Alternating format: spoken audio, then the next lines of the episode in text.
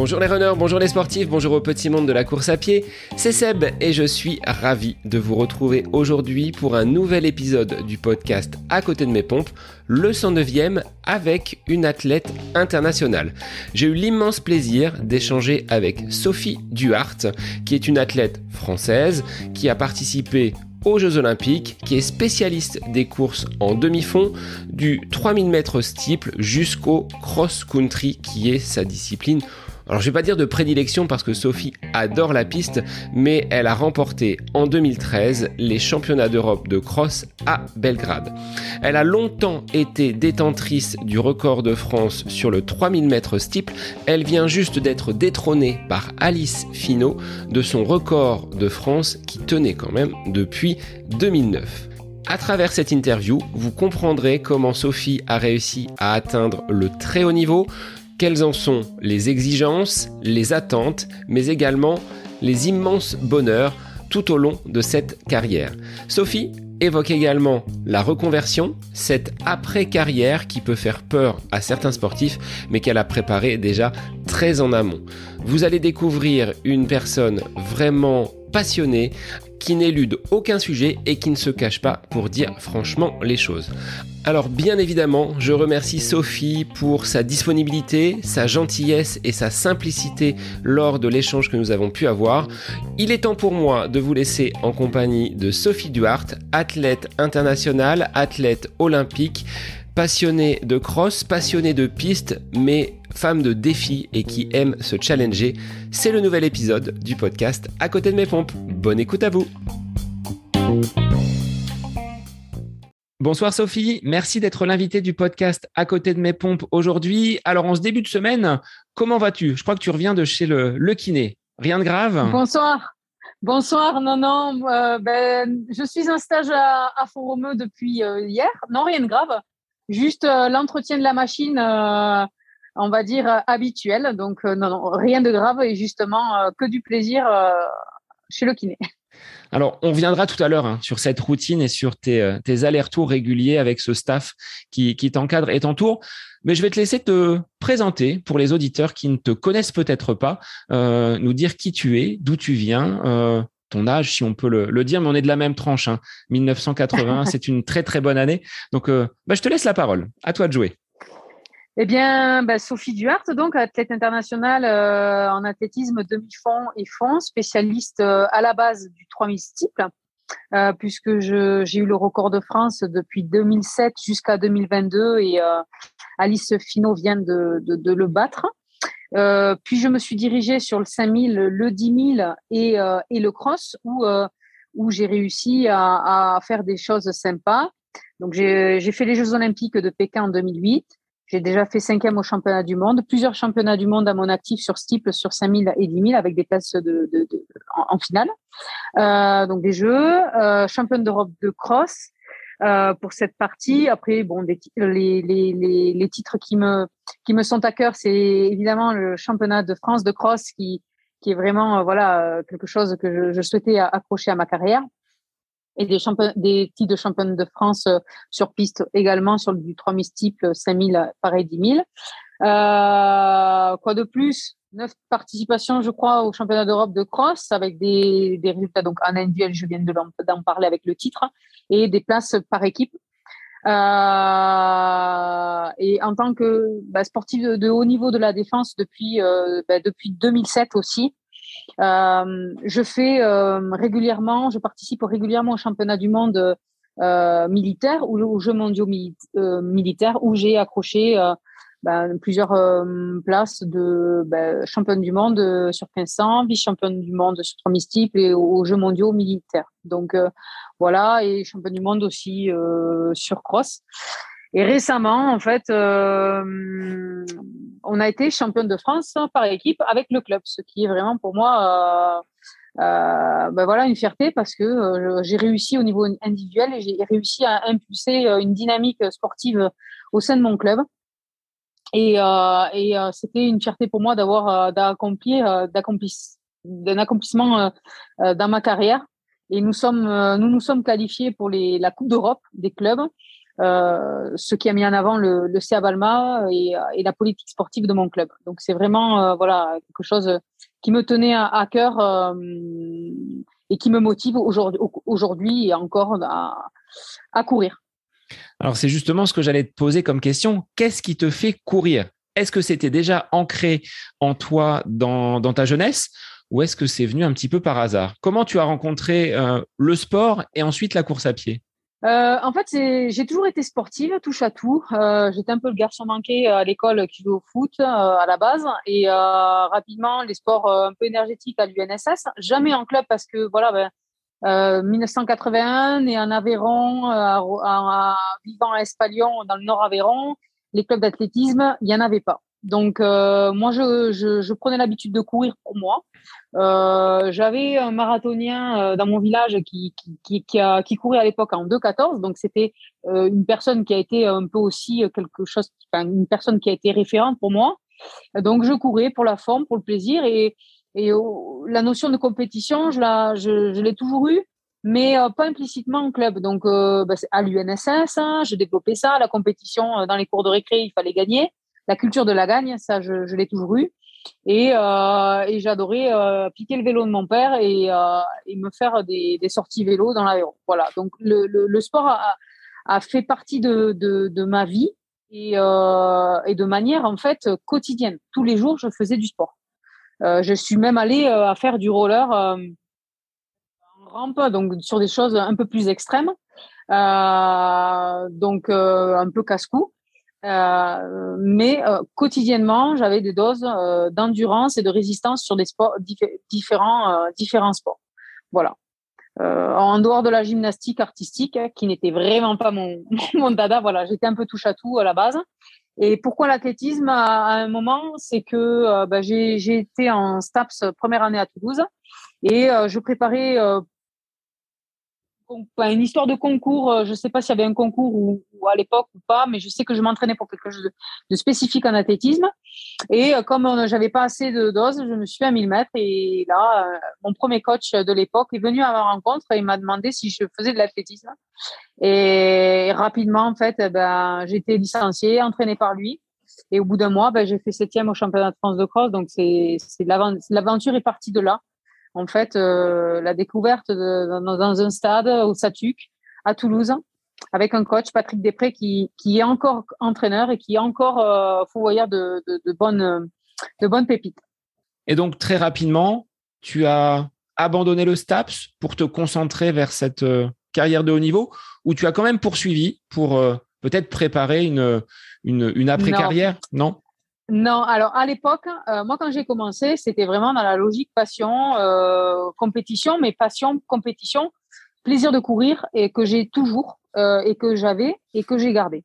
Je, je viens de l'Aveyron, c'est-à-dire que c'est une culture en fait où on, a la culture du travail. Et pour moi, ben voilà, il y avait une, la réussite euh, sociale était prioritaire dans le sens où voilà, je préparais un concours du professorat de, de PS à l'époque, donc j'étais en STAPS pour ça, pour euh, pour me diriger sur l'UFM. Donc je n'ai jamais aménagé. Pour moi, c'était euh, ben, avoir le DUG, la licence, et rentrer à l'UFM.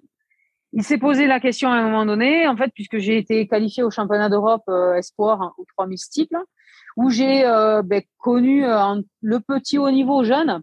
Ça a fait sens. C'est quand je me suis retrouvée à l'UFM et que euh, ben, les week-ends je pouvais pas, ben, je ne voulais pas en fait consacrer l'entraînement et prioriser l'UFM sur l'entraînement.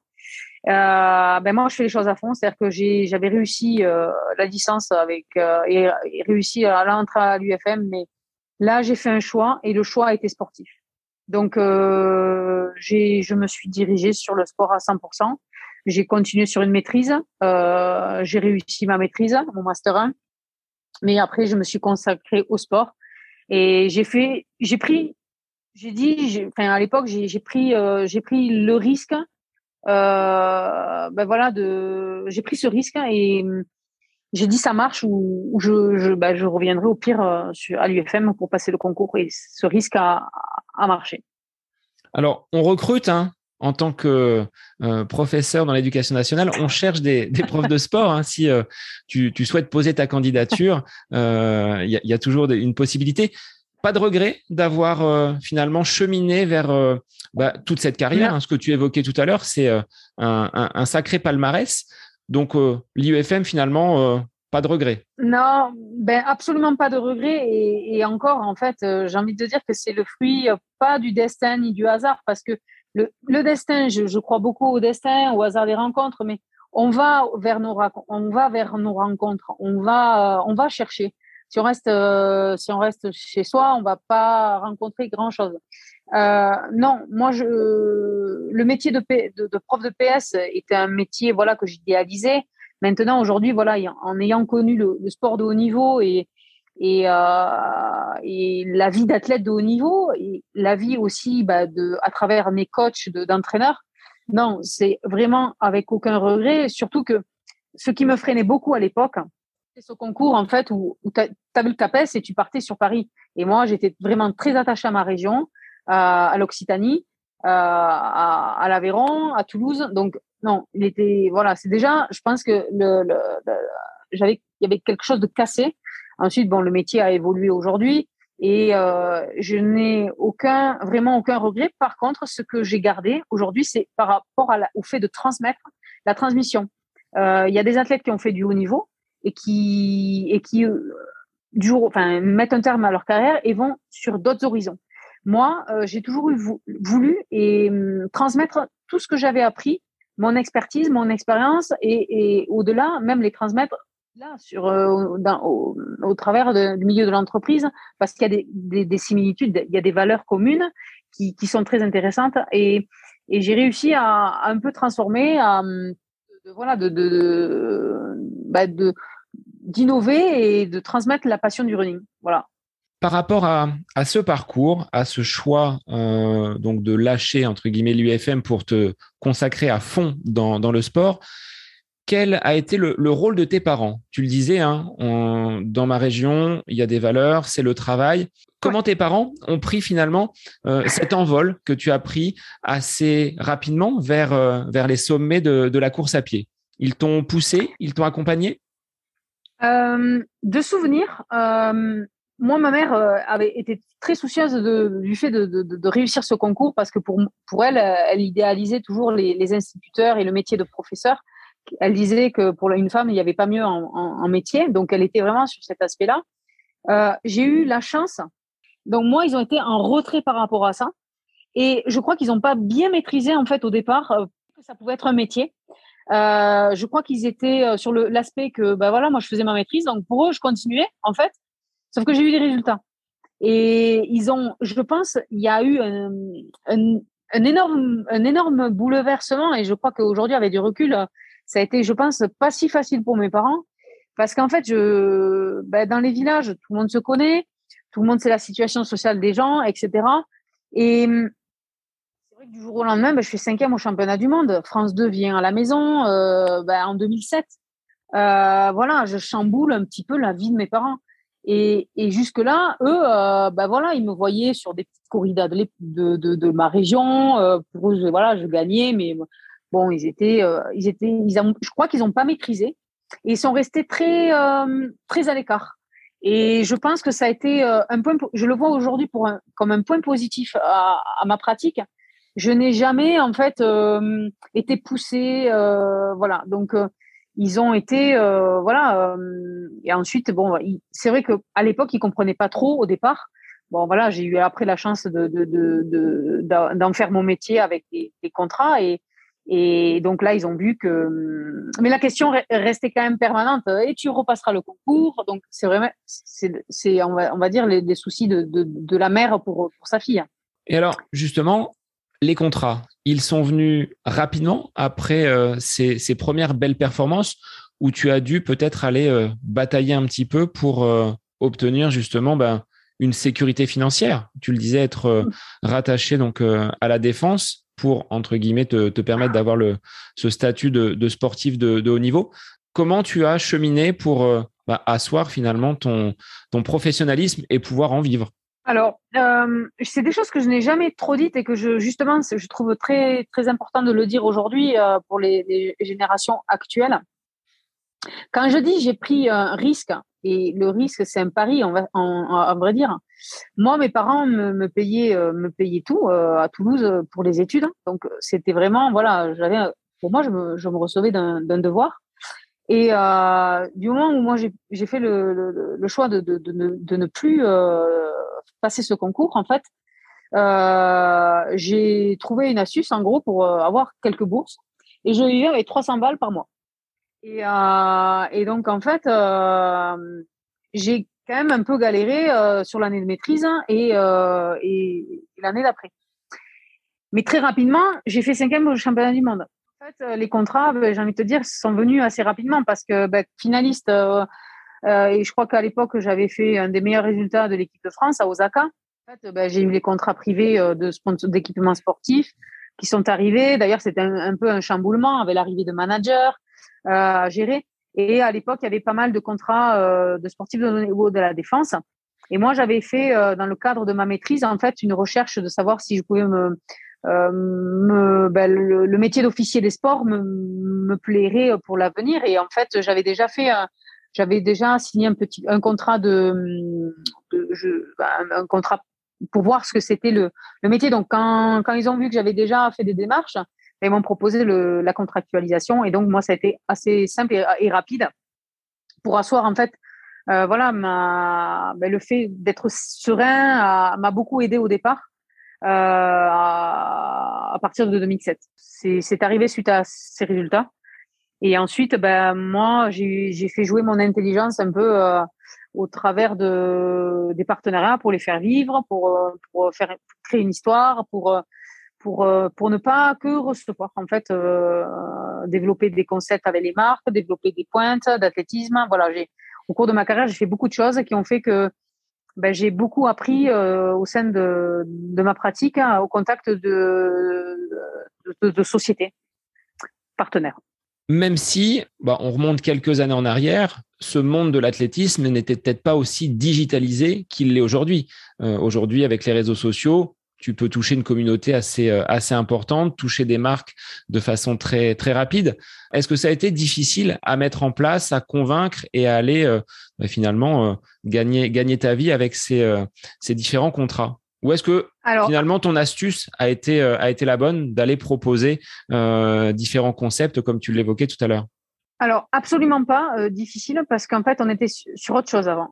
C'était un autre type d'athlétisme. Je pense que justement, c'est devenu très difficile pour les athlètes de très haut niveau à juste deux, trois années en arrière à, trouver des contrats parce que, hélas, et là, euh, je vais être très claire, euh, les réseaux sociaux, avec l'arrivée des réseaux sociaux, on a vu tout et n'importe quoi. C'est-à-dire que euh, des, gens, des Instagrammeurs que j'appelle, avaient influents, avaient par leur réseau leur réseau avaient euh, des contrats, euh, ben, ce qui peut aussi se comprendre pour les marques, hein, puisqu'il y a un, un public, euh, voilà.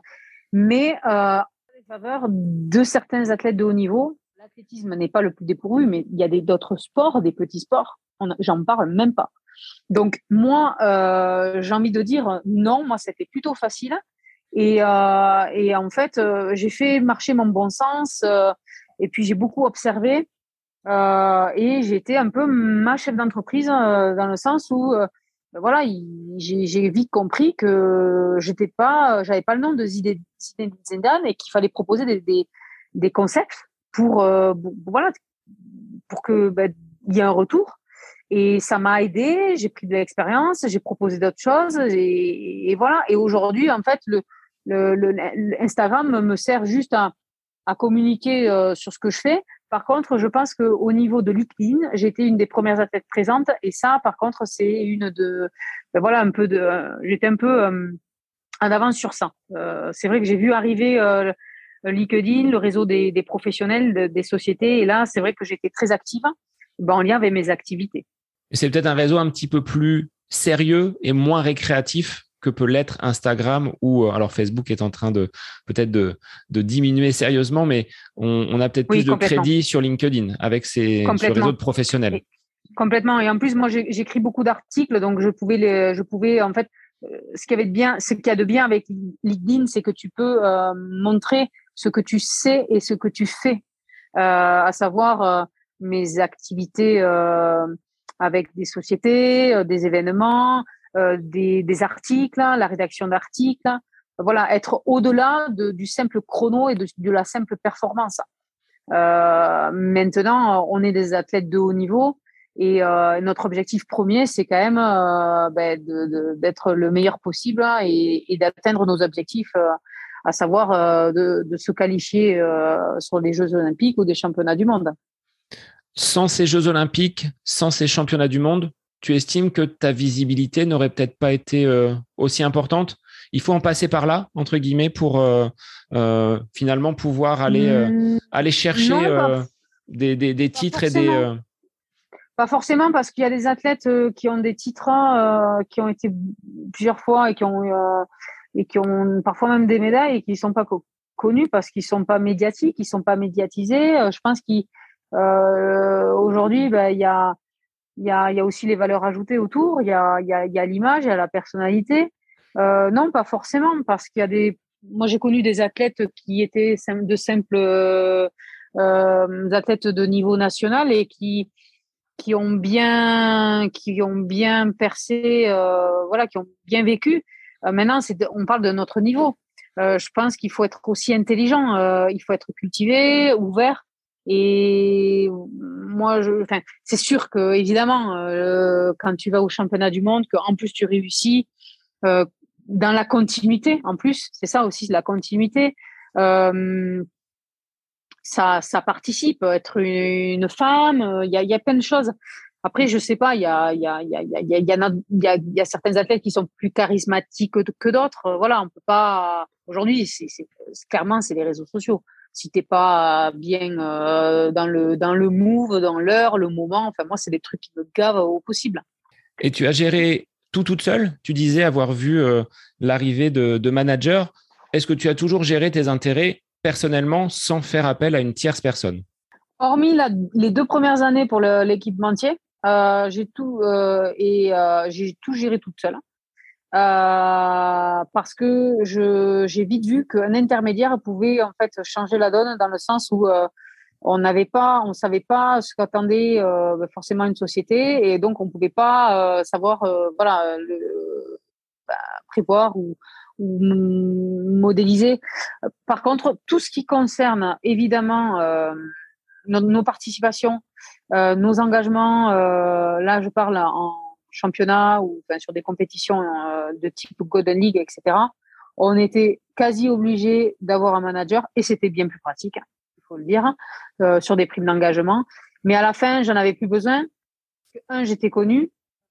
Deux, je connaissais tous les organisateurs et j'avais déjà en fait rendu tellement service sur des voilà à mener des courses à, faire de bonnes choses que j'avais pas trop de difficultés maintenant euh, bon aujourd'hui j'en ai plus besoin parce que je gagne je gagne plus de courses donc ça ça me sert à rien mais voilà non euh, il y a eu une partie où en fait j'avais des, bah, j'ai toujours eu un agent en fait on va dire pour les courses etc pour euh, pour monnayer aussi voilà on a des primes d'engagement mais concernant tout ce qui était bah, partenariat, j'ai tout géré toute seule. Au niveau de, de ces courses, Sophie, 2007, donc cinquième place au championnat du monde, ça te fait basculer dans une autre dimension. Est-ce que c'est le meilleur souvenir que tu as eu, c'est-à-dire pas l'anonymat, mais passer d'une coureuse qui était, on va dire, une régionale à ces championnats du monde et après avec euh, tous les titres que tu as pu glaner. Est-ce que c'est ce, moment-là que tu retiens comme étant le, plus fort de ta carrière ou est-ce qu'il y en a d'autres? Forcément, il y a plein de, de, flashs qui me viennent. Hein. Euh, le premier flash, c'est vraiment, oui, les championnats du monde à Osaka parce que, en fait, oui, comme tu dis, euh, bah, bah, c'est une année parfaite. En fait, je bats mes records, je je vise pas les championnats du monde, je les championnats du monde et en fait, j'ai plus, je casse en fait, je suis là, là, je n'ai pas de limite, je me rends pas, même pas compte en fait du niveau. Et euh, je, je, jour après jour, ben, je, me, je, me surprends. J'ai pas un coach qui forcément, il y a ça aussi qui me qui me dit tu vas gagner, tu vas gagner. Donc j'essaie aussi de surprendre mon coach quelque part. Et j'arrive à Osaka, en fait, super chaud, où je voyais plein d'athlètes passer à côté de leur course. Euh, il y a eu aussi plusieurs aspects, des, la, présence. Euh, j'ai eu franchement un, un coaching vraiment extraordinaire sur place et je pense que je vais m'en inspirer moi parce que c'est ce qui a peut-être fait aussi la différence, hein, parce qu'il y a l'entraînement, mais il y a le coaching sur place en championnat. Donc c'est vrai que puis Osaka, je sais que je courais en même temps que le mec qui faisait du, marteau, un athlète qui faisait du marteau euh, japonais. Donc il y avait un bruit, un bruit extraordinaire. Donc oui, j'ai envie de te dire, Osaka, euh, c'est, ça reste vraiment, euh, voilà. En plus la course de folie avec les Russes, trois Russes devant. Euh, moi, je, pars devant, je me pose même pas de questions et je fais cinquième. Euh, et encore que j'étais quatrième. Euh, après, il y a, y a d'autres souvenirs.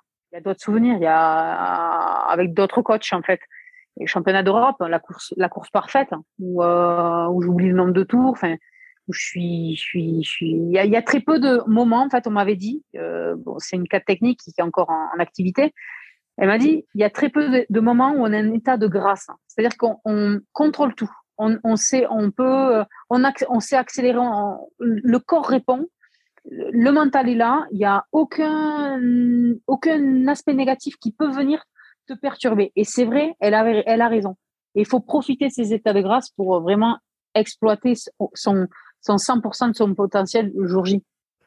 Alors, la course parfaite, oui, on l'a fait peut-être euh, une fois dans une fois dans sa vie, ce que tu disais. Hein. Euh, ouais, on l'a fait est-ce que tu est-ce que tu le sentais peut-être les jours qui précédaient que ton état de forme n'était pas celui des euh, des autres années où là vraiment tout ce que tu mettais en place fonctionnait fonctionnait bien et tu t'es dit c'est peut-être le moment?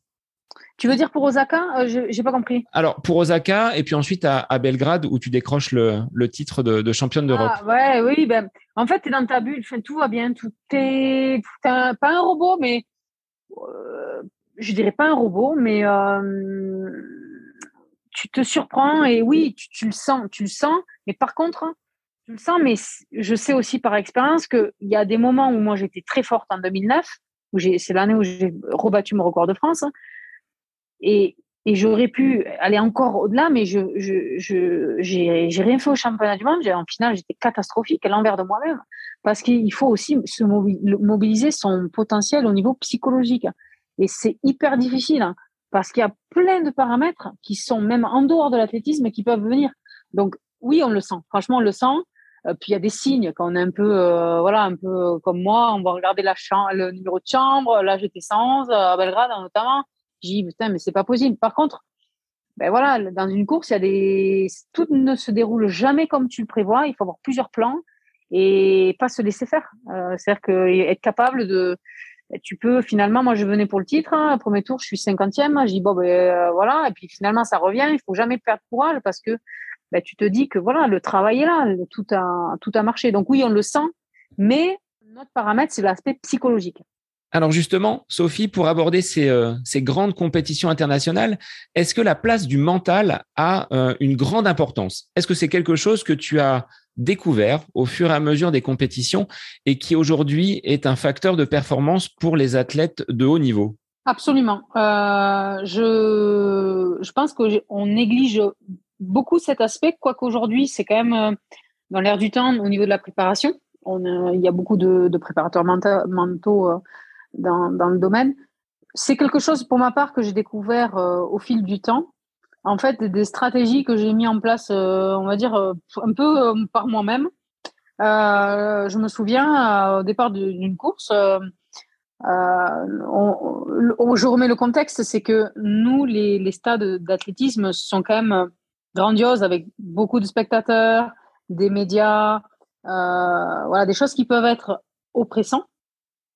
Et euh, moi, euh, avec l'enjeu de, de, de, la compétition, en fait, sur la ligne de départ, je me recentrais et je me replaçais comme si j'étais au départ euh, avec les copains à l'entraînement. Donc, je visualisais déjà euh, le coach à vélo, le groupe d'entraînement, euh, voilà. Et c'est quelque chose que j'ai utilisé systématiquement après comme voilà, comme une routine qui, venait toute seule.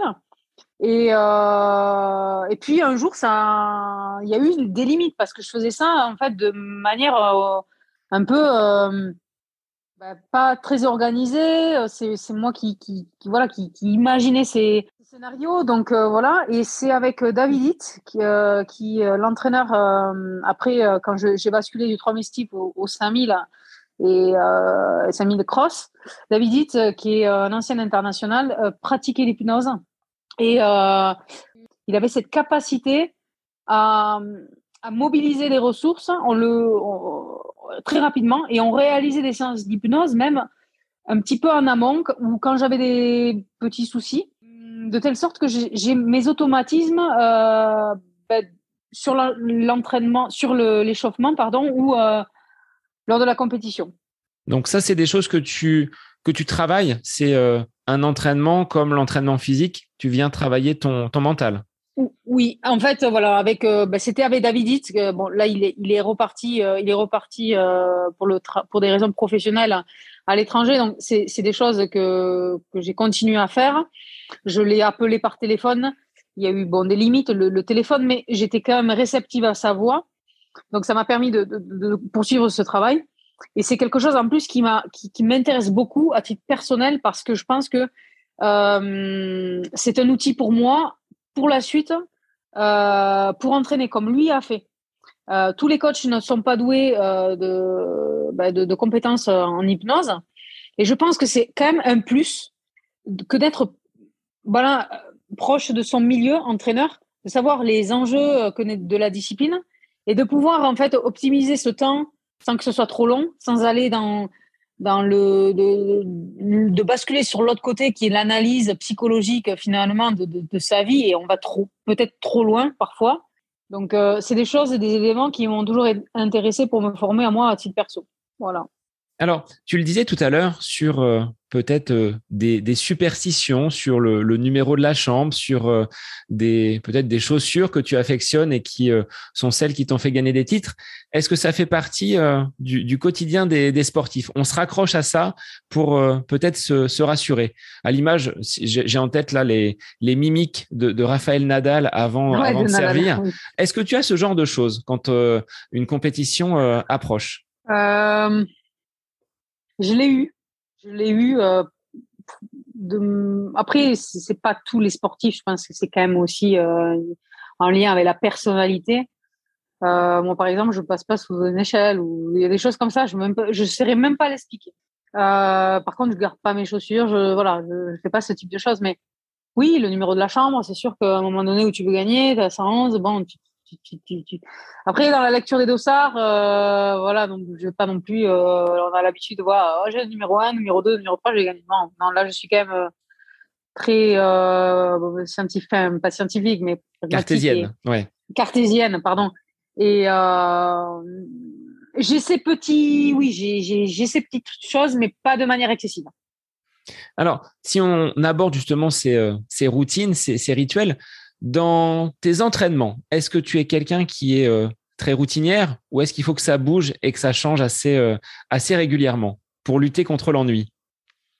Euh, Voilà, moi c'est typiquement ça, c'est lutter contre l'ennui, c'est-à-dire que je ne fais pas les choses à demi-mesure et je les fais avec passion. Et dès lors que ça m'embête, ben, je, fais certaines choses, mais ça va pas bien loin.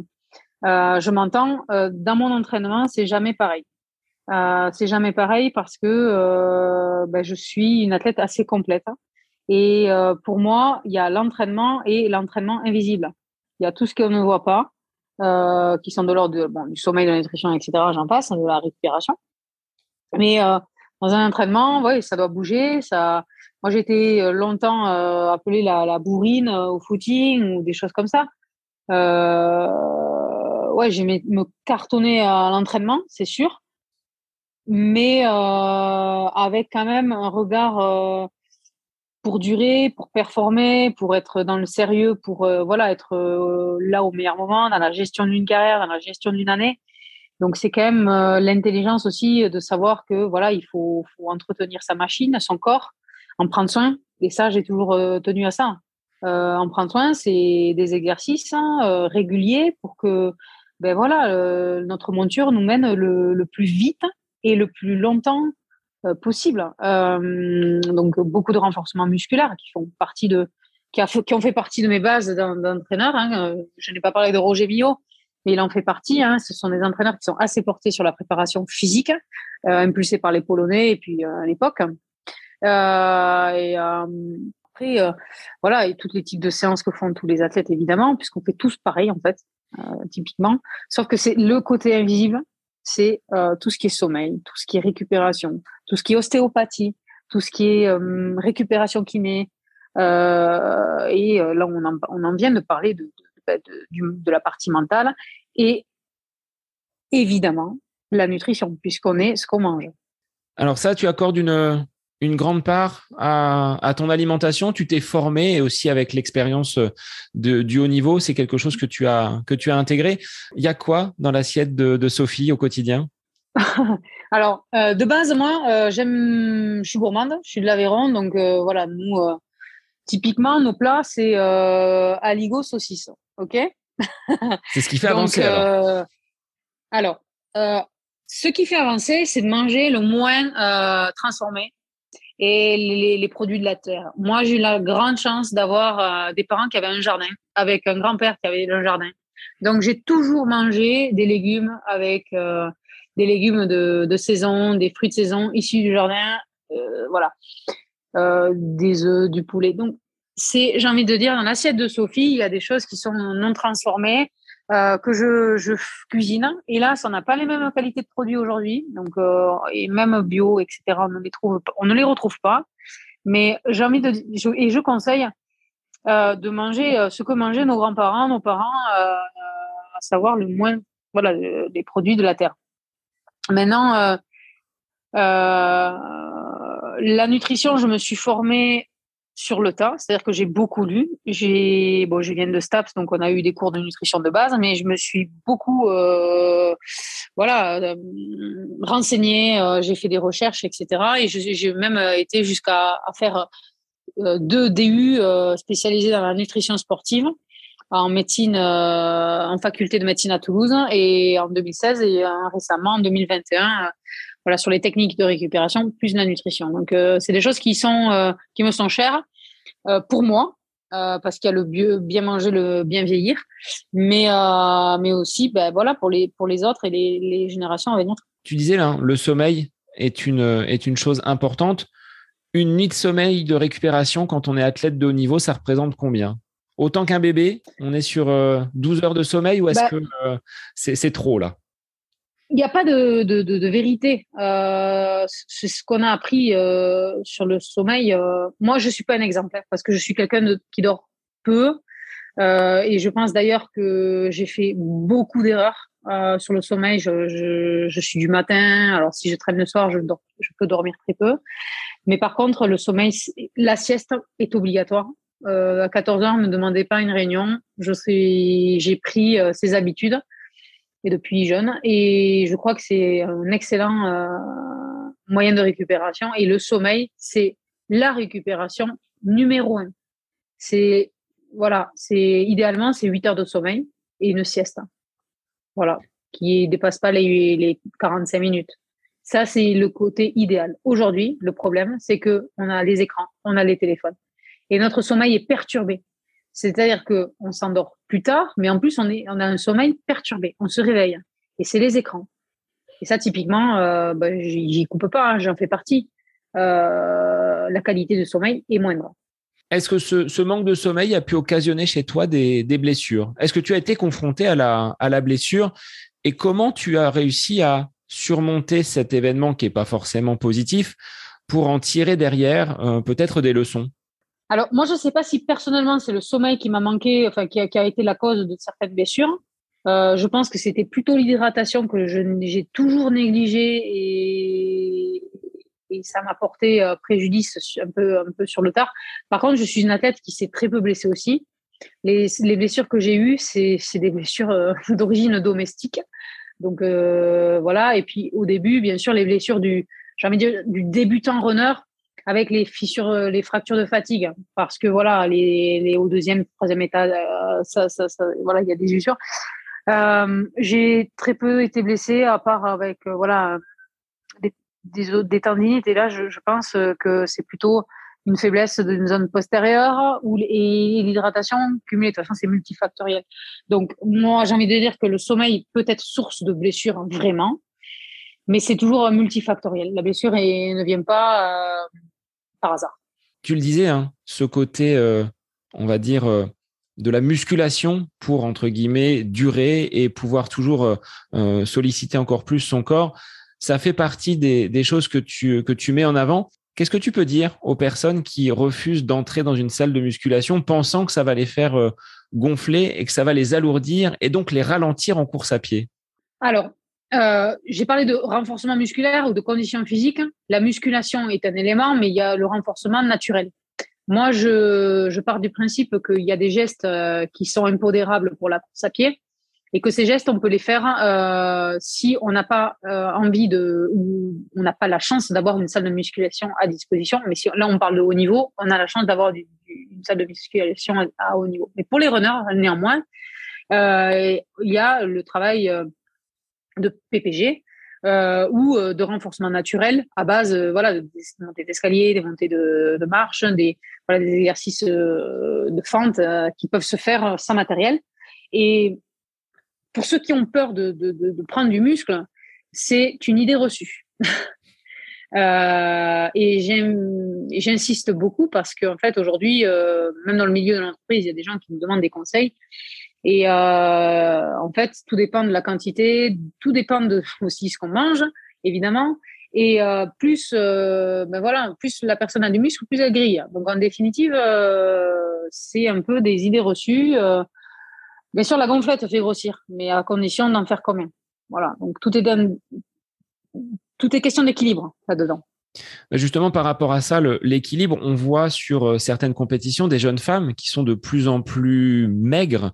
C'est même plus fine, c'est être maigre.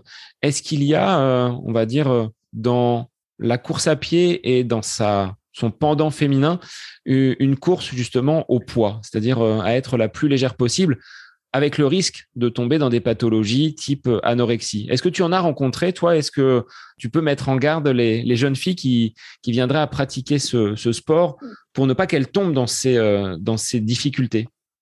Alors, euh, la question est, est, difficile hein, parce que c'est un sujet quand même qui est grave. J'en ai parlé hier soir. Tout simplement parce que, en effet, beaucoup de jeunes femmes pensent que la maigreur rime avec performance. Or, c'est faux. Euh, on a, à un moment donné dans nos âges, on a voulu euh, et souhaité maigrir. La pathologie, ça devient pathologique dès lors où, en fait, on n'est plus dans le contrôle et ça va devenir euh, un combat de tous les jours.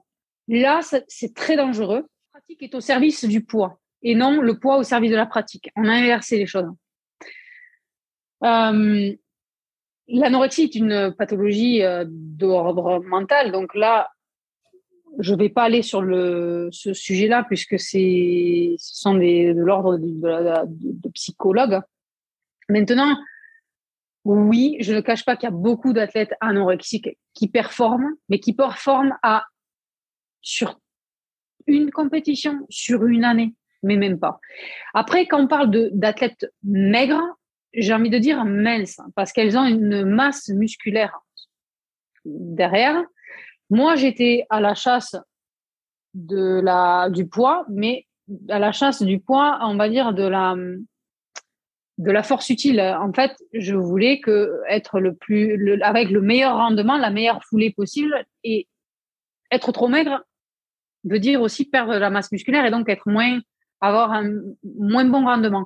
Donc, en définitive, sur des périodes où on fait très attention à son poids, surtout quand, voilà, c'est notre objectif, c'est vraiment d'être au, mais euh, au-delà, en fait, on va entacher la performance, mais on va surtout attaquer sa santé.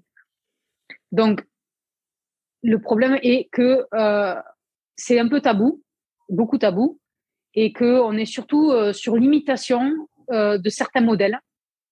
Et là, le, beaucoup d'Instagrammeuses font du mal sur cette, ben, cette maladie parce qu'en fait, ils, voilà, ils ne se rendent pas compte de, des valeurs qu'ils font passer. À titre informatif, Sophie, quand tu étais euh, donc vraiment en, préparation d'un gros objectif, le taux de masse grasse, il était combien? Est-ce que, est que vous l'évaluez ou est-ce que c'est pas un indicateur qui était très, euh, très significatif? À l'époque, euh, à l'époque, en fait, on n'avait pas ça, on n'avait pas ces ustensiles. Par contre, moi, ben, je viens de le dire encore ce matin à quelqu'un qui, qui, qui souhaite un peu maigrir moi, j'ai ma pince, c'est ma main. Je, je vois, je, je, me touche le ventre et je vois si, si j'ai la masse grasse qui, qui voilà, je, je, le sens. On le, on le voit, on, le, on, se touche. Hein.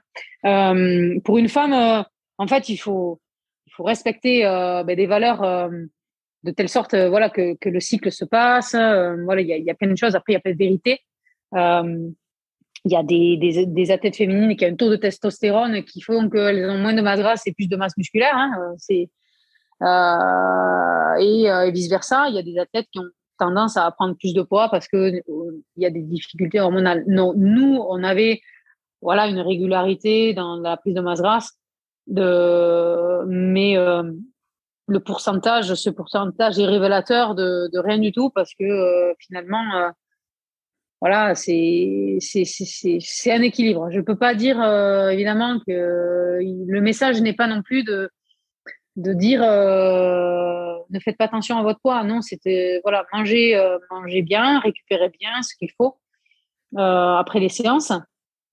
Faites-vous plaisir aussi. ça c'est une erreur que moi j'ai pas. C'est une erreur que j'ai faite à un moment donné.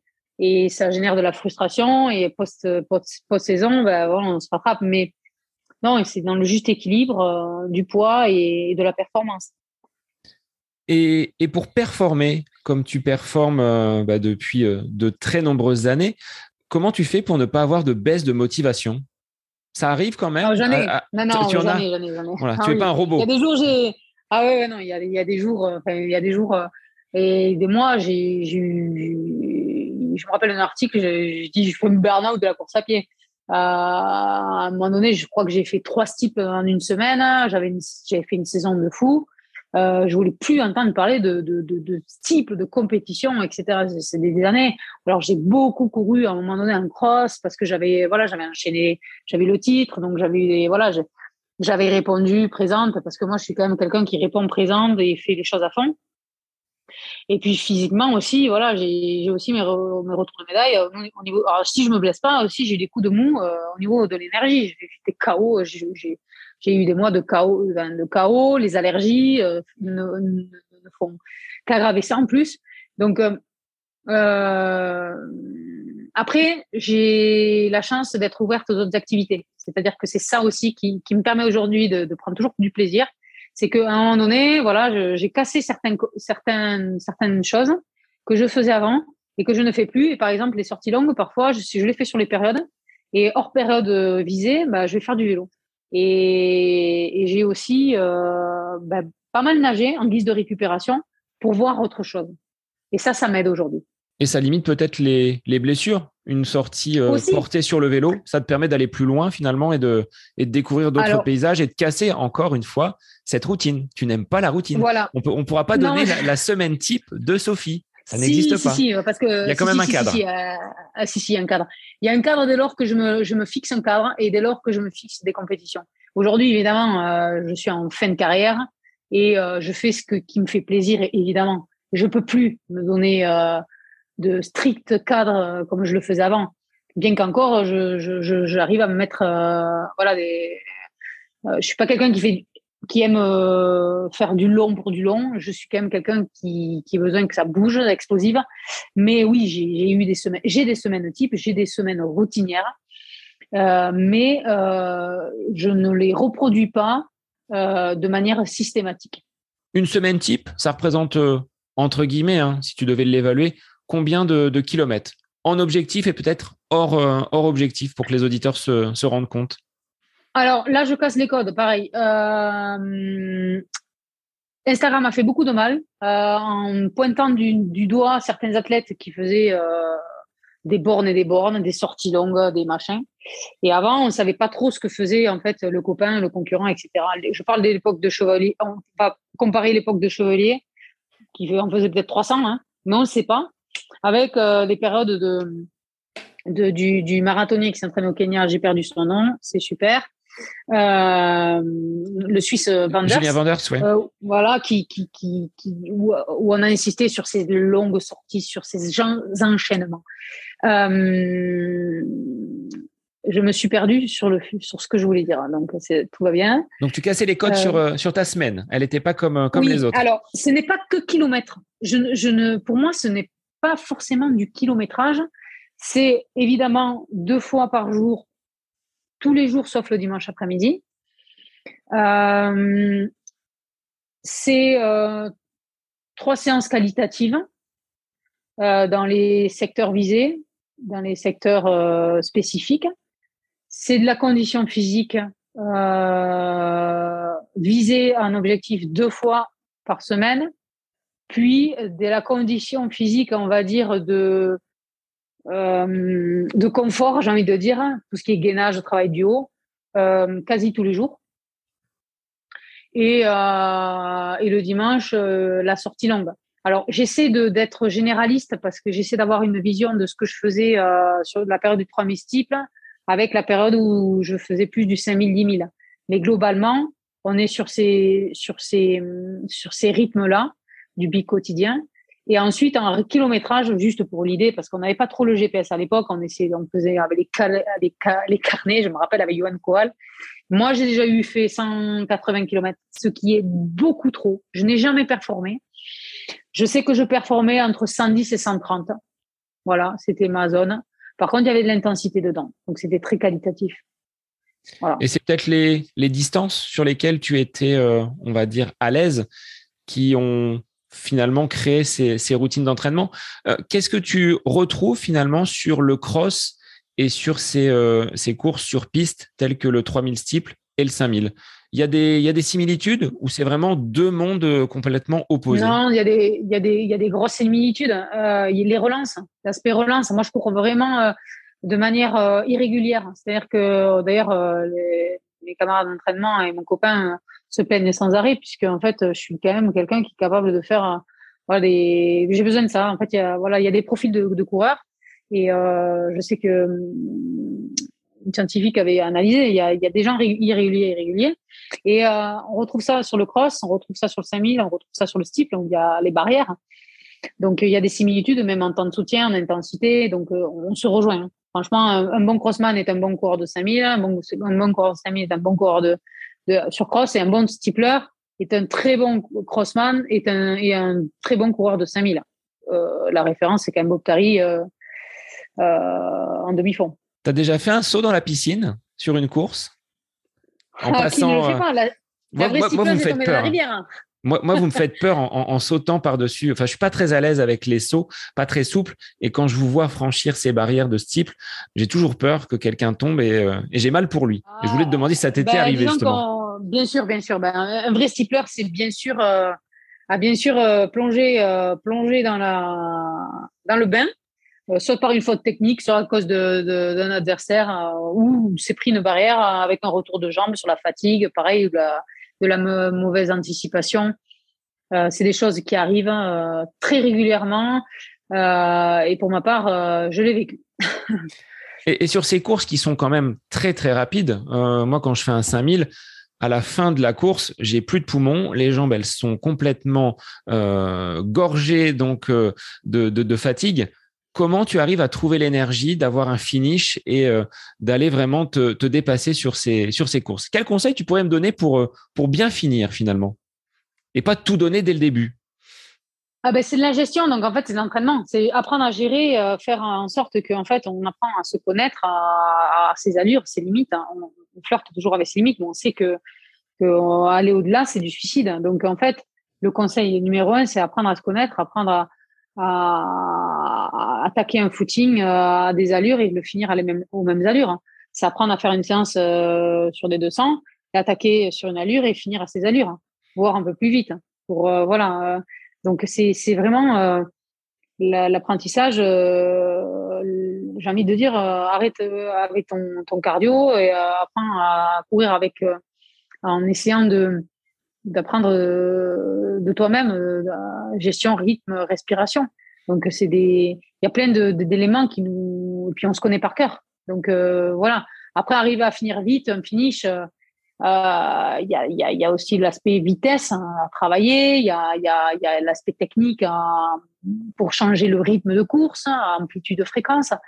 Euh, il y a l'aspect, il y a des gens qui sont psychologiquement très très durs au mal. Il y en a pas beaucoup, hein, il y en a.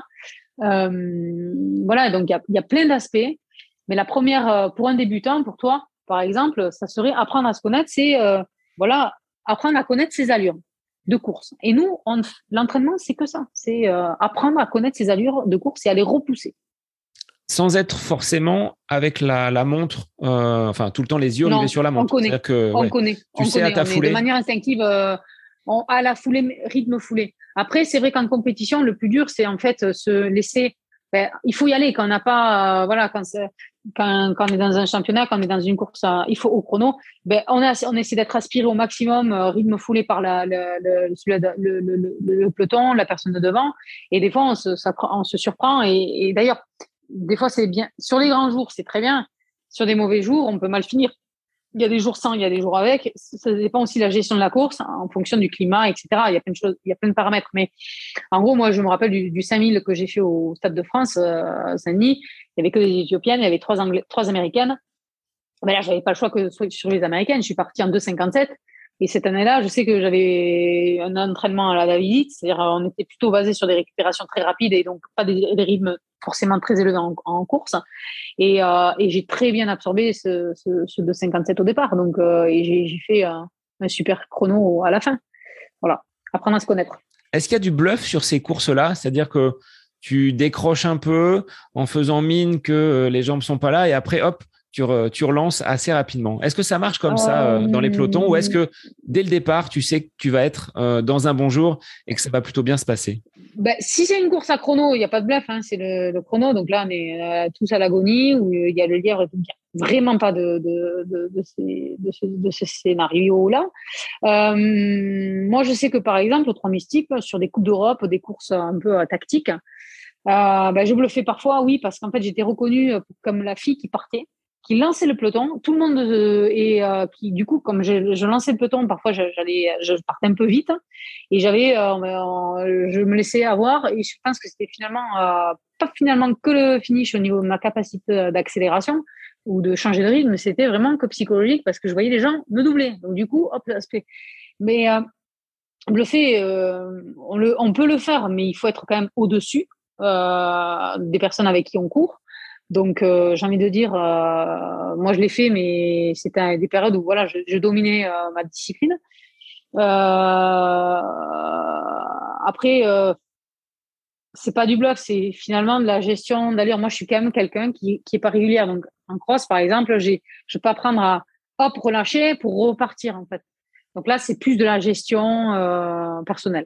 C'est plus simple de d'être devant ou d'aller chasser la personne qui est en tête? Comment tu le vis quoi, quand bah tu es euh, qui a l'habitude justement de ces, euh, ces, ces, têtes de course? Grande question. Euh, je connais pas la réponse, mais ça dépend le contexte. Moi, il y a des, y a eu des périodes où j'aimais être devant et, et voilà, mais idéalement, c'est, c'est, idéalement, c'est d'être juste derrière et en position du chasseur de prendre l'énergie, euh, de prendre l'énergie de, du chasser pour le dépasser. Maintenant, la stratégie est moins importante que le haut vélo parce qu'il n'y a pas l'aspect euh, aspiration comme au vélo. Mais euh, ça dépend vraiment de la course et voilà, c'est une grande interrogation chez moi. J'ai beaucoup été aux avant-postes hein, et parfois j'ai laissé vraiment des plumes, mais je me suis éclatée. le plaisir avant tout on reste sur, ce, sur cette notion de, de, course, le dépassement de soi. Tu lâcheras rien jusqu'à ce que la ligne d'arrivée soit, soit franchie. Oui, bon après, des fois, j'ai eu aussi abandonné. Hein. Mais oui, oui, c'est ça que, que j'en retiens euh, dans, dans ma carrière. Oui, c'était jamais lâcher. Euh, faire un, parfois, j'arrivais euh, pas forcément mieux parce que j'avais un dernier mois très compliqué j'y allais. Bah, c'est à l'image de cette année. Hein, je j'ai eu un Covid, j'étais pas, j'étais pas bien, et des allergies très tôt et je savais même pas que c'était des allergies. Je pensais à un Covid long. mon club avait besoin de moi pour les, championnats de France qui avaient lieu très rapidement après le premier, parce qu'il y avait eu deux championnats de France du cours regroupés. Et j'ai dit, mais je vais pas pouvoir courir, c'est pas possible. Et en fait, bah, j'ai fait avec les moyens du bord et, je suis allée jusqu'au bout, en fait. Mais j'étais pas à la place, voilà, euh, habituelle, mais j'ai rien lâché parce que voilà, il y avait un enjeu d'équipe. Euh. ouais, c'est un peu mon, ça a toujours été un peu mon, mon côté, quoi, de, de rien lâcher. Et je suis comme ça dans la vie, hein. Oui, on, le sent. Il y, a, cette détermination et, euh, ça, c'est quelque chose qui, euh, est en toi. Concernant tes, lieux d'entraînement, Sophie, je vois beaucoup de, postes en direct de fond romeux. C'est une volonté pour toi d'avoir cette structure, on va dire, vraiment professionnelle pour, pour t'accompagner ou c'est parce que c'est, pas très loin de ton domicile? Non, c'est la découverte de ce lieu euh, quand j'ai commencé l'athlétisme, enfin performer en athlétisme avec euh, le club d'Albi où on venait en stage euh, ici. Et j'ai vraiment adoré. Ça me rappelait un peu l'Aveyron sur le plateau de la Calme et le plateau de l'Aubrac. Il y avait une similitude. Et en fait, en définitive, j'y ai fait ma maison en fait psychologique. C'est-à-dire que ben, j'allais pas voir forcément ma famille dans l'Aveyron parce que je me suis beaucoup coupée de, de... voilà, j'étais un peu en mode mode reclus. Et je me suis voilà créé mon monde ici. Et euh, puis j'ai connu ben, petit à petit euh, ben, des, des, personnes, j'ai tissé avec des personnes. Et, euh, et en fait, j'y ai préparé toujours mes, mes plus belles performances. C'est-à-dire que ben, Osaka, je, je, préparation à la chaleur, j'étais en attitude et ça m'a euh, réussi. Championnat d'Europe, euh, j'ai pas voulu suivre un stage qui avait lieu à l'époque à Ifrane, je me souviens très bien. J'ai désobéi, je suis restée à Pont-Romeu, j'ai eu mon titre. Voilà, j'ai franchement, j'ai J'étais blessée, je me suis refait la cerise ici. Euh, des, bah, j'ai de très très bons souvenirs ici. Donc euh, et j'ai acheté un appartement. Donc euh, définitivement, voilà, je, je, suis quatre mois ici et, le reste en bas. Et tu y trouves donc toutes les personnes pour t'accompagner, que ce soit euh, les, les, salles de sport, les, euh, masseurs, les kinés, euh, ils sont aux petits soins pour toi sur, sur cet espace-là bah, Disons que je me suis créé un réseau un peu comme à Toulouse, bah, un réseau dans le sens où voilà, il y a, une, le, avant j'appartenais au crève de Toulouse, bah, là ça a fait sens d'avoir une convention avec le crève de Font-Romeu. Euh, bah, que je vienne quand même depuis euh, depuis 2005, 2004. Donc euh, voilà, j'ai ouais, j'ai des, des, kinés. Alors c'est pas forcément mon staff, mais je fais appel à ces, personnes ressources qui sont de pour moi les experts. Euh, je retrouve des gens simples aussi dans l'entraînement, des groupes qui ne font peut-être pas forcément tous du haut niveau, mais qui sont passionnés et parfois, ça me suffit. D'ailleurs, c'est dans une ambiance, voilà. Euh, et puis un, cadre, euh, un cadre, une diversité euh, au niveau des parcours. Et puis l'air, d'altitude qui est vraiment bah, changeant par rapport à l'air de Toulouse. Et je n'en parle même pas par rapport aux allergies. Alors sur Font Romeu, quelle serait ta séance favorite? Et celle, si tu pouvais la mettre au placard et ne jamais la faire, ce serait laquelle? Ah, moi, ma séance favorite à Font-Romeu, ce serait une séance euh, au parcours de Matmal sur la boucle 1 km. Et euh, une séance type cross, euh, j'ai envie de dire 8 fois 2 minutes à bloc récupune. Ça, c'est ma en pointe, en, en pointe de cross, je, je précise. Et euh, ma séance euh, que, qui, qui, me ferait vraiment suer à faire, ça serait 4 fois 2000 sur la piste. voilà. Donc, l'envie d'aller dans un paysage, dans un environnement plutôt naturel, plutôt que de tourner euh, sur la piste. Donc, ma question suivante. Ah, attention, je suis, je suis, la piste. pistarde. T'es pistarde. Ah, j'adore la piste. Ah oui, Et je, je d'ailleurs, c'est un bonheur de pouvoir encore courir euh, avec euh, des sensations de, que j'ai. J'ai voilà, donc c'est. Donc entre les titres en cross et les compétitions internationales sur la piste, difficile de choisir. Ah oui, c'est de toute façon ça, a été des années euh, un peu des fois justement euh, trop riches hein, et du coup euh, ben, l'année d'après il y avait plus personne sur une demi-saison. Donc non, moi j'aime vraiment tout et par contre dès que dès que je sens que voilà il y a des choses qui ben, j'ai cette capacité à voilà à, switcher. Le, le 10 000, j'en ai fait pour voir où sont mes limites, mais j'aime pas forcément cette distance sur la piste. Euh, parce que c'est dur. Euh, voilà, le 5000, je me suis éclaté. Le steep, je me suis éclaté. Euh, je pense que le 1500, j'en aurais fait plus, je me serais encore plus éclaté. Voilà, il y a des le cross, j'adore euh, parce qu'il y a l'aspect plutôt euh, compète guerre, guerrier. voilà, donc après, voilà, je, je suis assez voilà, et je ne performe pas quand je n'aime pas. Le marathon, c'est ce que j'allais dire, des distances euh, un petit peu plus longues, euh, du bitume. Non, ça c'est pas forcément quelque chose qui, ben, t'attire. Voilà, moi, quand je mets les chaussures, mes pieds dans les pointes, je me sens bien. De suite, j'ai des sensations. Aujourd'hui, voilà, ouais, le carbone c'est ok. Bon, moi, j'ai pas, j'ai pas forcément le même niveau qu'avant, mais mais je j'ai jamais été bien sur la route alors que j'ai fait des trucs euh, super. Hein. J'ai fait championnat du monde sur semi, j'ai fait des beaux chronos sur, sur 10 km, mais euh, je me sens pas bien. J'ai pas de et comme mon coach de David euh, international, hein, il avait la même sensation que moi. Il adorait le cross, la piste, mais par contre la route. Euh, voilà. Et puis le marathon, c'est pas une question d'entraînement parce que j'ai fait une prépa marathon, hein, une vraie prépa marathon du long que j'ai amené que parce que mes sorties longues sont quand même très longues, avaient été très longues, mais je n'aime pas ça c'est la force tranquille qu'il faut être et moi, je ne suis pas une force tranquille. Bon bah, ça nous fait un point commun, toi. Moi, je suis pas prêt à monter sur marathon. Donc, au moins, je peux dire avec Sophie, on a deux points communs l'année de naissance et euh, le fait de ne pas forcément aller et de monter sur euh, sur marathon. Et si et si aimes le vin, on a trois points communs. ah, je suis un amateur. Après, peut-être pas aussi éclairé que toi, mais euh, bah écoute, au plaisir de, partager un verre ensemble. Quand tu fais le, bilan finalement et que tu regardes un petit peu dans le rétro, qu'est-ce que tu retiendrais de ta carrière et qu'est-ce que tu dirais peut-être à la petite Sophie, euh, jeune coureuse qui euh, commence à, à, performer dans, dans son Aveyron pour euh, bah, s'offrir une, une belle carrière? Quel serait ton conseil si tu devais refaire et rembobiner un petit peu la cassette? Bah, en fait, euh, de rester soi-même. C'est en fait c'est le conseil que je me redonnerai parce que j'ai suivi ce, conseil. Donc en fait, j'ai pas de regrets. C'est ça en fait. J'ai pas de regrets. Euh, le, le, seul conseil, euh, ouais non, de pas écouter les, non ouais, le seul conseil que je, je donnerais, c'est de ne pas écouter les autres, de s'écouter soi-même. Mais moi, j'ai toujours eu tendance à plutôt m'écouter moi-même, euh, voilà, et avoir confiance en soi. Chose que j'ai eue, est-ce que tu penses que ta carrière, à un moment donné, t'a contrainte à faire des, sacrifices? Je ne jugeais pas ça comme sacrifice. D'ailleurs, le mot euh, me fait bizarre dans la, bouche de certains athlètes aujourd'hui, parce que euh, ça fait partie du métier. Euh, si c'est un sacrifice, c'est un mode de vie de, de voilà de pas faire de soirée. C'est un exemple. Par exemple, moi je faisais pas de soirée évidemment, et euh, c'est vu comme des sacrifices pour certains. C'est un mode de vie euh, pour d'autres. Moi, aujourd'hui, par contre, un sacrifice de pas faire de soirée parce que je ne suis plus dans cette optique. Oui, tu vois, c'est c'est un point de vue. Donc, moi, pour moi, je n'ai pas fait de sacrifice. J'ai vécu mon mode de vie à 100%.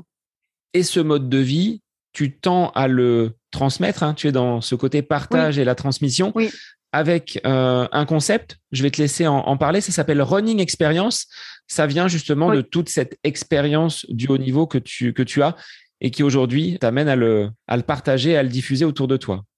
Ouais. Alors, euh, en fait, c'est ça, c'est un petit peu. Euh, ça fait quand même longtemps que j'avais ça en tête, hein, à savoir. Alors, il y a différentes composantes, mais par exemple sur fond romeux, je, je, je, des fois, je, je vais sur des, des, des, des terrains très, très éloignés et avec une ambiance magique. Et ça, je peux pas le filmer parce que je suis pas quelqu'un qui a un téléphone, etc. Et je peux pas le. mon, objectif, c'était de, pouvoir le faire vivre aux autres, de l'amener. Donc, je me suis toujours dit, ça, il faudra qu'un jour, voilà, les gens euh, voient, vivent euh, cette émotion de, pouvoir courir sur le, voilà, dans une atmosphère, plateau de la calme, voir des biches, c'est quand même exceptionnel, franchement. Euh, ça peut être aussi l'aspect nutrition, euh, avec la découverte voilà, de, de, des points culinaires, mais là, on s'éloigne. Euh, c'est aussi pouvoir vivre des compétitions en tant que de l'intérieur. Ça a été ça aussi à un moment donné, mon idée. Donc voilà, tout ça a maturé en moi. Et en plus euh, avec le côté bien vieillir, bien vivre, euh, qui a été, qui a fait partie de ma vie en fait sur sur la façon de vivre, de, de dormir et de s'alimenter. Et ça m'a, ça évite, ça m'a évité des blessures. Et, et aujourd'hui, bah, le mot quotidien, c'est voilà, il y a beaucoup de problèmes d'obésité, beaucoup de problèmes de, de, de, tendinite, beaucoup de problèmes, etc. Et je pense que si on, on prenait mieux soin de soi, on peut, on peut vraiment mieux vieillir. Et donc, c'est tout cet aspect a fait que bah, j'ai créé un concept au départ euh, de running experience dédié aux particuliers. Euh, donc les prendre en immersion, en stage sur un week-end et, les amener sur des sur des lieux accessibles, avec des séances accessibles à, leur niveau, mais surtout ça a été aussi tout au long de ma de mon de ma carrière, de mon cursus. Euh, de d'apporter le, le running dans l'entreprise dans le but de fédérer les équipes ou de hum, travailler l'expérience client, à savoir beaucoup de clients font du marathon et euh, n'ont pas la chance d'avoir un coach ou n'ont pas le temps et on leur apporte. Et ça, ça a été vraiment mon bébé, on, va dire, mon savoir-faire de, d'organiser des, événements euh, pour les sociétés pour mettre en valeur le partenariat et avoir euh, ma touche personnelle. Et donc, j'ai créé Running Experience aussi dans ce cadre-là, qui englobe euh, une, offre pour les entreprises et une offre pour les particuliers. Voilà. Donc là, tu prépares ta reconversion. Enfin, tu es dedans, mais tu le disais, ben, être plutôt en fin de carrière. Donc, euh, il y a ben, cet objectif. Ouais, alors oui et non parce que ça fait ça, ça fait quand même pas mal d'années que ben, je, fais ces activités. Je les je les ai plus, euh, on va dire, Pignoler euh, et euh, réaliser. Enfin, il y a, y a, très peu de, de, temps. Euh, maintenant, ça ne peut pas être que ça, euh, parce que je suis, euh, voilà, je suis tactique et et il y a aussi ce, cette envie de, de transmettre pour les entre, dans le monde de l'entreprise, de travailler ce, tout ce qui est événement, événementiel. mais il y a aussi cet aspect aussi de transmettre tout ce que j'ai appris dans le milieu du haut niveau et de d'un accompagnement du haut niveau. Et c'est dans ce cadre qu'en fait, je, vais passer cette année le DES, diplôme d'état supérieur à l'INSEP, euh, et dans le but clair de d'avoir un contrat avec une fédération euh, pour accompagner le, le, haut niveau, ou euh, répondre à une demande euh, dans, le, dans la perspective euh, des Jeux Olympiques, on va dire après 2024, parce que 2024 pour moi c'est déjà déjà aujourd'hui. Alors justement, ton regard sur la préparation de ces, euh, de ces Jeux olympiques, est-ce que tu trouves, avec euh, ton franc-parler et ton regard d'athlète professionnel, que la France s'y prépare bien? Bah, moi, je vais aller dans le sens de Teddy Riner qui a dit que bah, voilà, on allait dans le droit dans le mur, dans le sens où euh, déjà, voilà, on voit la place du sport, on voit comment est perçu le sport dans, déjà à l'école, comment nos générations. je pense qu'on a a la bourre. Maintenant, c'est notre culture aussi euh, française hein, qui est. faut pas en vouloir. Euh, l'événement va évidemment on le voit, on le voit parce qu'il y a des voilà, il y a quand même une une grosse orga et il y a voilà, c'est ça Paris, il y a, il y a, tout qui se profile hein, de bien au niveau de l'organisation. Mais euh, il y a des choses voilà, peut-être moins bien en guise de préparation et bon, moi je suis pas je suis pas analyste euh, pour l'instant et je ne peux de ma position je ne suis pas euh, euh l'autre fois est-ce que je ne suis est-ce que je suis euh, pas crédible mais est-ce que je suis euh, est-ce que je peux avoir ce, ce regard? Est-ce que je suis voilà est-ce que non aujourd'hui je peux pas juger je, juste que bah, c'est demain et et que voilà est-ce que est-ce que nos générations sont sont sont, sont prêtes ben on verra en 2024 donc ça, c'est toute la, la question. Je voulais te poser euh, deux, trois petites questions sur euh, des, outils que tu peux utiliser. Est-ce que tu, as basculé sur euh, les chaussures carbone? Est-ce qu'elles ont fait leur entrée dans, tes placards? Et est-ce que sur la piste, tu utilises également des, des chaussures carbone? Alors oui, bien sûr. moi, j'adore tout ce qui est technologie. Hein. je fais du vélo et, et je me suis aussi équipée. Euh, puisque dans le vélo, le ski, a, des, a déjà le carbone. La, la, chaussure a fait sa, son entrée. Bon, évidemment, moi, j'étais en vraiment baisse de forme quand elles sont arrivées, donc du coup, je pouvais pas, je pouvais pas trop en juger. Mais aujourd'hui, je les ai et je vois exactement, je vois vraiment une grosse différence, une grosse différence déjà en termes de de coût, de rendement, euh, ça renvoie. notamment sur les chaussures de route, là où moi j'avais un peu de mal. Euh, la pointe d'athlétisme, évidemment que je l'ai eu euh, en parlant de la Nike et Dragonfly, évidemment, puisque moi je suis une pistarde et, j'ai voulu, voilà, j'ai voulu euh, tester. Ça, voilà, enfin, on aurait eu ça. Bah, c'est sûr que c'est y a un gain, y a un gain important.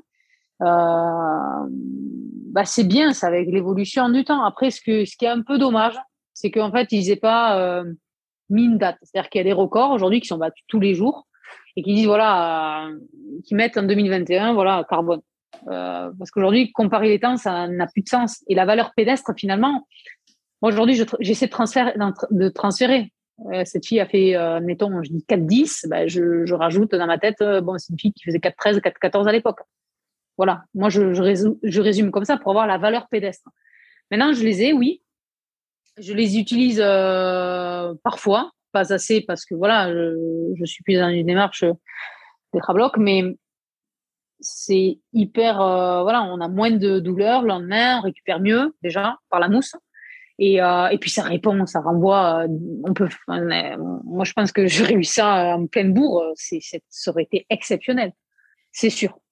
Donc on ne verra pas sur les courses aux Jeux Olympiques de Paris. Si, si. Ah non, non, non. Celle-ci, tu m'as dit en off, non, bon, c'est terminé pour moi. Non, non, bien sûr, oui, oui non, c'est terminé, évidemment, c'est terminé. Euh, la piste, c'est. Euh, je pense qu'avant le, j'étais ma dernière vraie compétition sur piste, euh, c'était à, à Yuan, au championnat, aux Jeux mondiaux militaires en 2019. J'avais fait un 5000 en 15,58, je crois.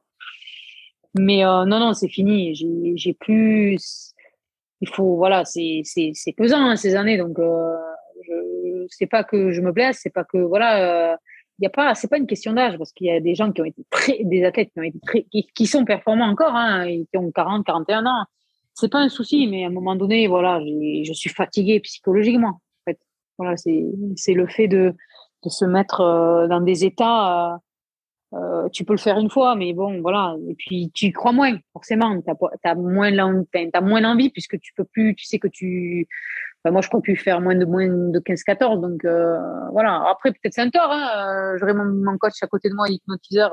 il me dit, Sophie, mais voilà, non, je crois pas. Et puis, à un moment donné, il faut, faut laisser, faut laisser et puis, puis être là pour les autres générations. Est-ce que tu trouves que c'est difficile de voir avec l'âge peut-être les, performances ne plus progresser, stagner ou peut-être régresser. Est-ce que, est que ça peut faire peur quand tu as connu finalement le, très haut niveau et de se dire là j'arrive au bout peut-être de ma carrière professionnelle? Tu t'y es préparé justement par ce concept euh, running experience, mais sur un plan personnel, de dire finalement que j'arrive au bout de, cette histoire euh, avec le très haut niveau? Euh, Alors, non, ça fait pas peur parce que en fait, moi, je suis satisfaite de ce que des chronos que j'ai réalisés. J'ai pas de, j'ai pas de vrai regret. Si ce n'est de pouvoir avoir fait peut-être un, ou deux, trois mystiques, j'aurais gagné peut-être, euh, allez, quatre secondes. J'aurais peut-être gagné quatre secondes sur cinq minutes, mais j'ai pas de regret. Donc, ce qui fait non, parce que en plus, euh, ça s'est bien fait en fait. Euh, il y a que, il y a trois ans en arrière, je battais mon record sur 10 000, donc j'ai toujours eu des satisfactions qui ont fait que euh, ça fait pas peur parce que ben voilà, je, suis dans l'acceptation.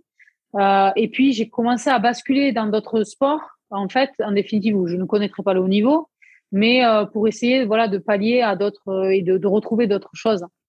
Donc je peux pas dire que ça fait pas peur. Ça, c'est on est toujours dans le, dans, on est, je trouve pas le mot, mais ça va vite, la vie va vite. Donc on, voilà, mais non, il faut l'accepter. Après, euh, c'est comme ça. Après, moi, j'ai eu la période Covid. Euh, donc, euh, ça, c'est sûr que ça a été une césure et qui a été voilà, un marqueur. Et je pense que cette période a été compliquée à gérer. Alors, ça l'a été pour, pour tous, mais oui, pour vous, les athlètes, dont c'est le quotidien, de ne plus pouvoir participer à des, à des compétitions ça devait être frustrant de se dire euh, bah, je je peux peut-être pas courir euh, comme je le voudrais avec euh, les camarades et le et le partage que ça que ça induit ça doit être difficile à vivre Ouais, je pense qu'on n'a on jamais été préparé à ça et, quiconque que ce soit, hein, comme je disais, même à la guerre en 45, on continue à avoir des compétitions. moi, en plus, j'avais l'aspect, je sais qu'il me restait très peu de temps, quoi, en fait. Et, euh, c'est ce qui me commençait à, à, être un peu difficile. Et donc, c'est des périodes, en fait, bon, moi, j'ai toujours aimé m'entraîner, donc c'est une chance. en définitive, je ne perdais pas trop, trop. Mais tu perds toujours quand tu fais pas de compétition. Et ce que tu perds aussi, c'est l'aspect mental. Tu vas pas te préparer pour un truc, pour faire un truc, pour te dépasser. Et ça, c'est rédhibitoire. Donc, on est, tu perds quelque part, pas la foi, mais tu, tu perds quelque chose en toi. Et moi, cette période, autant euh, la période de calme et tout, euh, moi j'ai aimé. Euh, bon, jusqu'à un certain point, parce qu'à un moment donné, trop, c'est trop. Mais pour l'aspect athlétique, ça a été très compliqué pour moi parce qu'on, voilà, à 25 ans, tu t'en remets, mais à mon âge, tu sais qu'il te reste très peu. Donc ouais, ça a été un peu compliqué cette période. Alors, avant de, conclure cet épisode, Sophie, où tu t'es livré sur euh, bah, les coulisses du, sport de haut niveau. Est-ce qu'on te verra peut-être sur des épreuves type trail, mêlant finalement un peu de cross et euh, ce dénivelé que tu connais à, fond romeux Non, alors non, pourquoi? Parce qu'en fait, voilà, euh, moi je considère que je m'éclate. quand je vais à la calme, je, je, gravis des montées, je descends un peu, mais j'ai pas besoin de ça pour d'un dossard pour être voilà non. Euh, si je dois faire euh, un trail, ce sera pour rigoler avec les copains ou voilà, ça sera pour euh, passer un moment, mais jamais dans l'optique. Déjà, un, je sais pas descendre et j'ai même pas envie d'apprendre. Et et puis non, c'est courir dans la nature, j'aime, mais l'aspect compétition en trail, c'est un autre domaine, c'est une autre discipline. Par contre, on m'a déjà eu vu en oui en, en course de montagne qui a plus de similitudes avec nos nos profils, à savoir il faut avoir une VO2 max très élevée. Là, oui, euh, j'ai eu fait de la compète, euh, bon, euh, un petit temps, mais juste pour changer d'air. Mais non, on me reverra pas sur trail. Alors, quels seront tes prochains objectifs, s'il y en a là, dans peut-être dans l'été ou à, l'automne prochain? Tu, prépares quoi? Est-ce qu'il y a des, quand même des courses? Bah, en fait, euh, bon, moi, j'ai la double casquette puisque je suis militaire aussi. Là, j'ai une mission de conseiller technique euh, pour le CISM, qui est la Fédération internationale du sport militaire. Donc, en fait, euh, j'ai un souci dans le sens où je suis conseiller technique et à la fois encore athlète. Et on a les Jeux mondiaux, les championnats pardon, du monde militaire de cross qui sont au Portugal euh, en octobre. Et, je pense être en capacité d'être de, d'être toujours performante. Donc, je, je serai là. Euh, on a l'enjeu avec le club de, de, de faire un troisième titre d'affilée par équipe. Donc là, pareil, on est déjà qualifié pour la Coupe d'Europe. Donc ça, c'est des choses qui me motivent. Et ce sera plus de, de l'ordre, tu vois, du collectif. À titre individuel, euh, j'ai envie de dire, euh, je vais faire des courses le mieux possible. Maintenant, je, je me fixe plus d'objectifs. Je, ça passe, c'est super. Euh, voilà. Après, moi, j'ai vraiment en ligne de mire ces, ces, ces, ces compètes. Et après, je me suis engagée sur un autre, un autre sport vu que je fais un peu de vélo, le duathlon où je m'éclate aussi euh, à faire euh, du duathlon avec les, les camarades du club. Donc, euh, il y a l'aspect quand même motivationnel en lien avec les autres. Et, mais j'ai surtout comme projet de, de, de, mener à bien le DES à l'INSEP avec un projet un peu gigantesque au niveau de mon projet professionnel. Et, et ça va me demander beaucoup de temps. Donc là, il va falloir monter sur Paris, par contre. Voilà, c'est ça. Mais trois jours par mois, donc ça vous devrez le faire puisque c'est une formation qui est en mix, c'est-à-dire en présentiel et en, stage en structure, avec un projet à, réaliser au cours de cette année-là. Bon, alors un, gros programme pour les, pour les mois et les années à venir. Ben oui, oui, ben, je, je, je n'aime pas m'ennuyer. En tout cas, Sophie, merci de t'être livrée dans, ce long épisode du podcast À côté de mes pompes. Ça m'a fait plaisir. de pouvoir échanger avec toi. Mais de même. Merci. Merci à vous et merci à toi pour, euh, pour euh, ben, ta patience et, ta sollicitation. Eh bien, moi, je te remercie à nouveau. Et pour les auditeurs, ben, je vous dis à la semaine prochaine pour un nouvel épisode du podcast À côté de mes pompes. Bonne semaine à vous.